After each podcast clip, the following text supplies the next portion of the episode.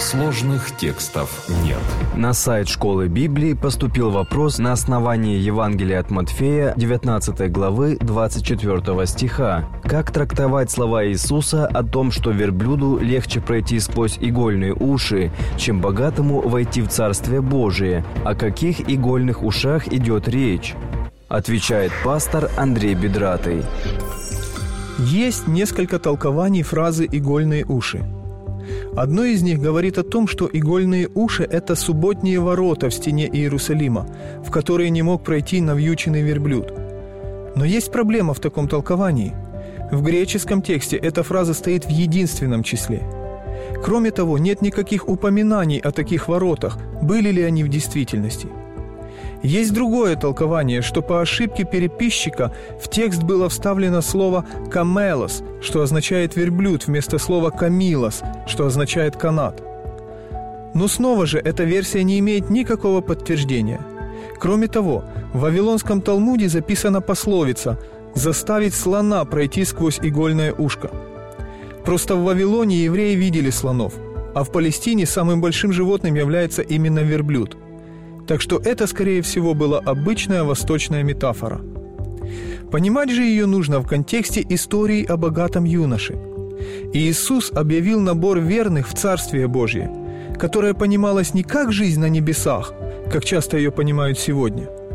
Иисус учил, что его царство не привязано к географии или какому-либо месту на земле или на небе.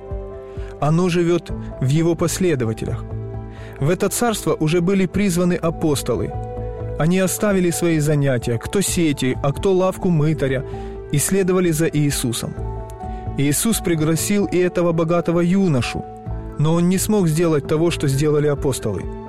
Не просто ему было стать гражданином того царства, которое проповедовал Иисус. Нужно было многое оставить, чтобы последовать за Христом, и чем выше ставки, тем сложнее. Поэтому Иисус сказал ученикам, как трудно имеющим богатство войти в Царство Божье – Ученики ужаснулись от слов его, но Иисус опять говорит им в ответ, «Дети, как трудно надеющимся на богатство войти в Царство Божие. Удобнее верблюду пройти сквозь игольные уши, нежели богатому войти в Царство Божие». Евангелие от Марка, 10 глава, с 23 по 25 тексты. Так может ли богатый человек спастись? Этот же вопрос встревожил и учеников. Они же чрезвычайно изумлялись и говорили между собою, кто же может спастись? Иисус, воззрев на них, говорит, «Человеком это невозможно, но не Богу, ибо все возможно Богу». Евангелие от Марка, 10 глава, 26 и 27 тексты.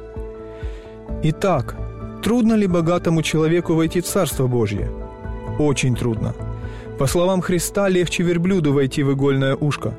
Слишком многого нужно лишиться. Так получается, что это невозможно? Иисус сказал, что человеку – да, невозможно. Богу же все возможно. Нужно только довериться Иисусу и последовать за Ним.